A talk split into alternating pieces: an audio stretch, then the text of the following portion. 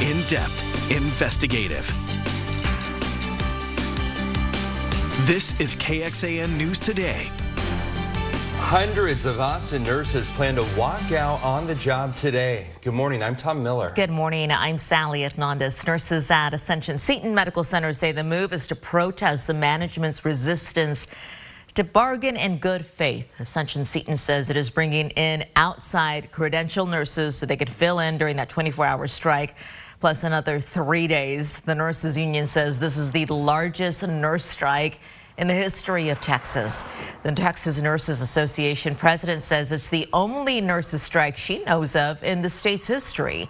She says COVID-19 has been a catalyst for change, spotlighting safety in the workplace.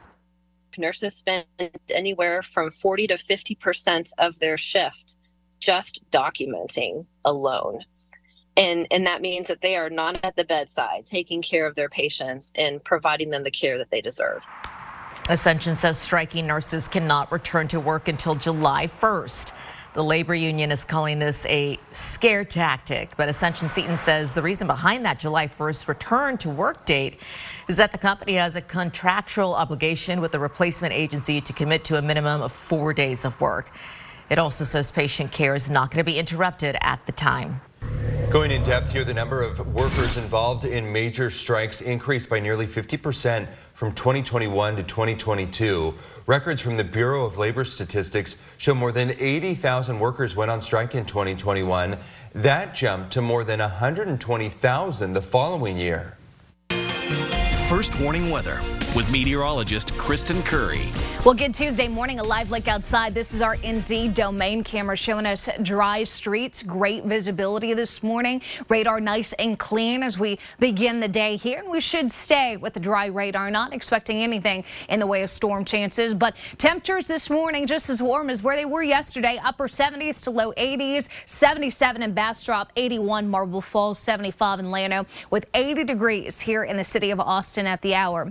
Looking at the rest of your afternoon, you can expect temperatures to climb just about where they were yesterday, if not even a couple degrees warmer in spots. I think Austin will be one of those warmer ones with the forecast high 106, likely to tie the record last set back in 2012. Feels like temperatures still running a couple degrees hotter than the afternoon actual air temperatures, but it's not quite as sticky. Humidity has been able to mix out a little bit, but despite the fact that humidity is improving, with the heat getting worse, we're still talking heat alerts. Excessive heat warning in pink for the hill country and portions of Milam County. You see the heat advisory in place for almost everybody else, the exception being Blanco and Gillespie County. It's still hot. It's still uncomfortable. We still want to make sure we're taking those heat safety precautions seriously, staying hydrated before we even walk out the door this morning.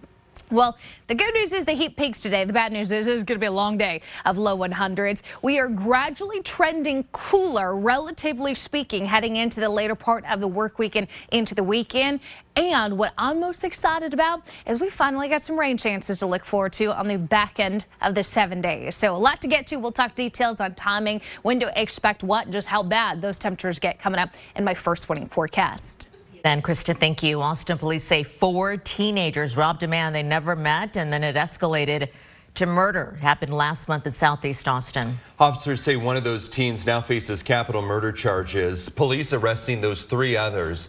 And KXAN's Brianna Hollis talked with the victim's family about the man they lost. This is horrible. I don't wish this pain on anyone. Julieta Serrano had this portrait made of her son Brian after he passed. What she misses most? When he would come home from work and tell me, hey, mama, I'm home. I'm home, mama. Something she'll never hear again after the early morning hours of May 15th, when she got the call. I didn't want to believe my son was at the medical examiner's office. I didn't want to believe that. Police believe 17 year old Irvin Coronado Palacio shot Serrano during a robbery on Springfield Drive in southeast Austin. When officers arrived, they found Serrano dead in his car. According to an affidavit, a woman was with Serrano, but she only suffered a minor injury to her arm. Investigators found Coronado Palacios' prints in a stolen car left on the scene. Police have arrested three juveniles in addition to Coronado Palacio. Investigators say Serrano and the woman he was with did not have any connection with the group that attacked them. I just want him to get justice because he didn't deserve any of this. Serrano leaves behind his wife, his mother, and three younger siblings. His mom says he grew up boxing competitively and was known for his charisma. Really hard because me and Brian had a lot of plans. Everyone from his coaches to his principals to different people he met throughout his life came together to honor him the day we laid him to rest. Brianna Hollis, KXAN News. Coronado Palacios' attorney says it is still early in the investigation. He believes further evidence will come forward that will, quote, be favorable for his client. Going in depth as we keep learning about teenagers involved in shootings and assaults, we asked APD for the numbers here. Its data shows that in 2022, 74 juveniles were suspects in gun-related crimes, including murder, assaults, and robberies. In 2021, that number was just 48. And last year, 118 juveniles were victims in gun-related crimes. That is up from 105 in 2021. A new initiative from President Biden, what he hopes to do with expanding internet access. And with student loan payments starting back up in October, how this could have a big impact on your financial future if you miss a payment. Good morning. A live look outside from North Austin. This is from our Indeed Domain Tower camera looking out toward Q2 Stadium and Austin there in the background. We appreciate you being here with us on KXAN News Today. There will soon be a new person in charge of security on the University of Texas campus. UT Austin is swearing in its new police chief next week. On Wednesday, July 5th, the university will swear in Eve Stevens as the head of UTPD. She is a retired Austin police officer. She retired back in March after nearly 24 years of service. Well, President Joe Biden is kicking off a massive initiative to give every household in America access to high-speed internet by the year 2030. More than $42 billion is going to be distributed across the country, especially to the areas where there is little to no service. Texas is slated to receive more than $3 billion under that program. President Biden compared the plan to Franklin D. Roosevelt's effort to bring electricity to rural America back in the 30s. It's the biggest investment in high speed internet ever. Because for today's economy to work for everyone, internet access is just as important as electricity was, or water, or other basic services. And according to the FCC, more than 7% of the country falls in the underserved category when it comes to internet speed. Zookeepers doing everything they can to keep the animals cool during this scorching summer. I made a trip to the Austin Zoo to see what they're doing to help the animals beat the heat. The change artists want city leaders to do when it comes to South by Southwest and the Promise Festi Festival organizers are planning next year. Good morning, everyone. We're taking a live look outside of the city of Austin for you on this Tuesday, one of the last Tuesdays of June. Going to check in with Kristen for the latest look at your forecast coming up in just the next few minutes. But first, we know that triple digit heat is going to continue and it continues to cook here in central Texas. You're likely taking extra steps, of course, to keep your pets cool. Same goes for the animals at the Austin Zoo, which many are just not used to this hot weather. No, I mean, it's hot out there and I went to see the animals at the zoo and the extra care that they're getting. How dangerous can this heat be for the animals here at the zoo? Yeah, so just like people and pets at home, um, animals can be at risk of things like heat exhaustion and heat stroke. Mm -hmm. Do you have some animals that are used to this, that are from areas that do get this hot? Yeah, so there are um, some species that call Austin Zoo home that are going to be native to hotter areas of the world, like Africa, our African lions, our cheetahs. Um, some of our cold-blooded animals, like our Galapagos tortoises, are going to be native to um, tropical or desert environments where the temperatures can get pretty, pretty hot. For those that are not from climates like this, what can you do to help keep them cool? Yeah, so um, depending on each species, we have protocols in place to help keep them cooler. Um, one thing we like to do are ice treats and popsicles. So for our herbivorous animals, um, we may give them like a fruit juice or a fruit popsicle, some fruit frozen in an ice cube. Um, for our carnivores, to cool them off, we'll give them something called a bloodsicle, which is like frozen meat juice um, that they tend to really enjoy. You have a lot of good protocols here for pet owners of cats and dogs. What can they maybe learn from some of the things you do here? Yeah, so it can be really dangerous to um, give your dog the same level of exercise you would when it's cooler when we are in these triple digit temperatures. So um, one thing that you can do is give them things like frozen Kongs um, and give them more like mental stimulation since they're not getting that same level of physical exertion. All right. Hope Carr with the Austin Zoo. Thank you so much, yeah, Hope. You're welcome popsicles. Popsicles. there was that um, so syringe that they were feeding the monkeys with, and that was mm -hmm. Pedialyte, like what you would get give to your child. Your child. I love that. Yeah. yeah. Extra electrolytes. I mean, you got to think there's there's some animals thinking, where am I? Oh like, what yes. is this place, and how do yeah. I get out of here? yes. You know, I think if they've got bears out there at the Austin yeah. at the Austin Zoo, and they're probably like, this this is a lot of fur to be dealing with 106 degrees. And I feel for you. Let me get you to the forecast. The good news is the heat will peak today, so it does get better. But bad news is it's going to be a long 12 to 18 hours of climbing temperatures today. And I'll tell you what, right now we've got clear skies on our Whittlesey Landscape Supplies weather camera there in Granite Shoals. It's quiet, it's warm. We've got 70s and 80s scattered across central Texas at the hour with 78 in Giddings, 81 Georgetown, 78 in Dripping, 73 in Llano. Austin, we started 80 degrees, which is exactly where we were yesterday at this time. Most of us between about one to two degrees of where we were yesterday. And the afternoon temperatures are going to get just a tiny bit hotter today today. It's I wouldn't say it's a noticeable jump in temperatures considering we were at 105 today or yesterday I should say and 106 is where I expect us to be today. But the humidity is still there and it brings that feels like temperature up to 108. So it's it's a miserable hot. There's no way to else to define it, right? It is uncomfortable with how high the air temperature is matched with those muggy to humid conditions. A look at your feels like temperatures area wide.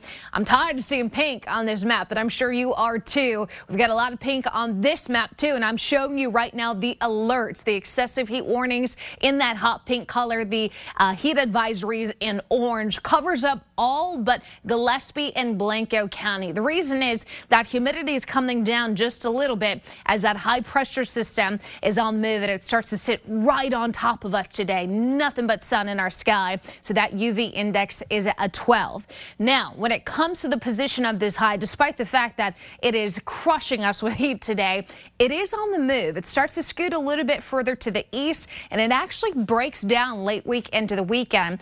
That's going to help open the door for some spotty storm chances, especially as that trough goes north of us. I'm expecting this to be late weekend into early next week. So the seven day still shows five, six days of 100 degrees or hotter uh, in dry conditions. But you'll notice in the extended forecast, Sunday, Monday, some low rain chances. And by early next week, we'll likely stay beneath that century mark here. It's been quite some time since I've been able to say that. Those overnight lows staying warm in the mid to upper 70s. Hey, wanted to take you out east here. Crews still trying to restore power after some strong storms moved through Tennessee yesterday. These fast Fast moving storms damaged homes. They uprooted trees, left residents without power. In Millington, this is just north of Memphis, out west Tennessee, one of the oldest churches in the city was damaged when a large tree fell onto its worship center, damaging winds gusting up to 70 miles per hour. Hail of up to two inches and heavy downpours were reported throughout the state. So far, though, no injuries have been reported. Thank you, Kristen. After a pandemic related break on student loan payments, many borrowers are going to have to start paying it back. And for some, this is going to be the first time that they're making payments. So what does it mean for people who are not ready to afford those payments? Or Christina Galvin breaks down what could happen if you miss a payment.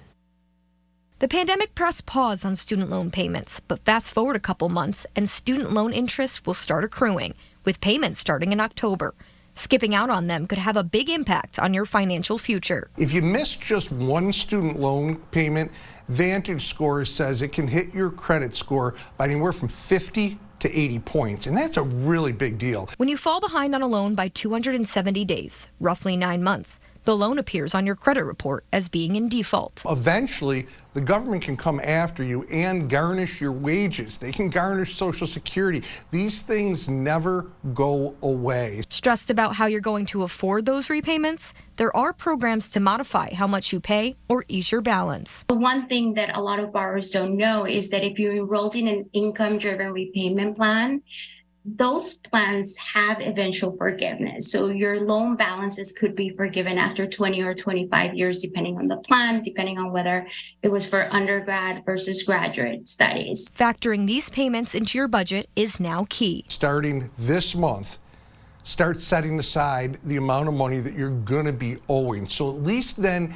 A, you can get in the habit of it for when it does come due in October, but also B, you can kind of figure out if you do it for the next couple months whether you can afford to set the money aside. And if you can't, you can then start pegging away on a budget. The sooner you tackle that and figure out what is going to be your repayment plan, how much are you going to owe, um, the more you're going to be able to be at ease and know that you're ready to go. Making a plan before you have to pay up. In Syracuse, Christina Galvin, when Congress returns from its 4th of July recess, the defense spending bill is going to be near the top of the agenda here. Lawmakers on the House Armed Services Committee debated for more than 10 hours last week before eventually approving an $886 billion plan. Florida Republican Congressman Matt Gaetz introduced amendments to eliminate the Pentagon's chief diversity officer. They would also cut funding for diversity, equity, and inclusion programs. The ban and uh, and it would also ban the military from teaching about critical race theory. One Texas Democrat says Republicans are wasting time on issues that have nothing to do with national security. Republicans, though, say that the diversity conversation is a distraction from the military's mission. We have to go and remediate the bad things that have happened as a consequence of this embrace of radical gender ideology and, and radical race ideology. I look forward to getting past all of these really embarrassing and appalling amendments so that we can talk about things that really matter. The Republican amendments all passed in committee. The full House is taking up this bill next month. The race to dominate space is on with more and more people heading up to the stars. A whole lot of junk, though, is being left behind. One company says it has a solution. KXAN's Eric Henriksen takes a closer look at the technology. Two, one. More satellites are going into space every day. The United Nations reports over 2,000 new satellites launched in 2022. You ship stuff up to space, it also creates small little bits of debris. Paint chips, screws, flecks of metal, all flying around at high speeds endangering telecommunication satellites, spacecraft, and even astronauts. Putting more stuff in orbit is not a good idea. Dan Lopez, Chief Business Officer with Arkisys, thinks his company found a solution. It is a satellite by definition, but it is really a uh, long duration platform, much akin to, say, the International Space Station, but much smaller. Called the Port. Very similar to what you see on Earth, a, a seaport where commodities come and go, they get onboarded and offloaded to, to vessels. Think of it like a bunch of Legos. Each brick can have tiny satellites attached to it, but also can be attached to other bricks. It's going to be one location that grows. Instead of launching new satellites, companies could buy space on the port and attach their own equipment to it. We can utilize that real estate and resources to do things like building the next highway in, but in space. One of the primary goals of the port is to reduce the number of free-floating objects in space and the amount of debris. The idea of space pooling makes sense. I have no sense for how credible um, their technology uh, is. Dr. Moriba Jah with Privateer Space is an expert on space debris, but he has doubts about the port technology. All of us have very cool ideas of what things might look like and stuff like that, but at the end of the day, who has credibility to pull this stuff off Jaws says there are more practical solutions for space debris. A space debris mitigation plan that is independently verifiable and measurable by other folks. Currently, many governments, including the U.S., require companies to file a debris plan. But there's no mechanism for independently verifying and validating or verifying, right, that these people are actually going to do that. With the number of launches growing every year, a solution for the problem may be needed sooner rather than later. In Austin, Eric Hendrickson, KXAN News. Back here in Central Texas, Hutto quarterback Will Hammond is working as he gears up for his senior season before moving on to the next level. KXAN's Noah Gross explains why the start to his last summer of high school started out like a dream. A text to Hutto's Will Hammond had the senior in disbelief. And I was like, holy, like, this is nuts, no way. An invite to the Elite 11 camp in Southern California for the best high school quarterbacks in the country. Really, what it is is like a childhood dream come true. A big competition to grow your skills and brand, something more important now in the age of NIL, but not a major motivation for Hammond. It's flashy and it creates an opportunity and maybe some money you can send back to your family if that's really what you need. Um, but I, what I'm really looking for is getting developed in college and um, going on to the next level after that. And plenty of colleges did come calling to this hippo gunslinger. The winter saw schools like Auburn and Texas A&M offer Hammond, but they didn't show the commitment that Texas Tech had. Tech was there from day one, like spring of two years ago, and then they text me like every day. So that's that's really what recruiting should look like. Before Lubbock is another season in Hutto, returning to a team that missed the postseason last year, leading to a now more focused leadership style. Just kind of like no BS. Just really get after it. I'm going to be the best leader I can for you, and I'm going to push you to the max. And you're either going to respond or you're not, and you're going to have to make a decision and whether you want to help the team or whether you don't. And that's kind of going to determine um, how you're going to help the team and how the team sees you. Standing out while staying grounded. Noah Gross, KXAN News. Thanks for joining KXAN News today. You can also listen to KXAN News Nightly every weekday after 5:30 p.m. for in-depth coverage on what matters most to you.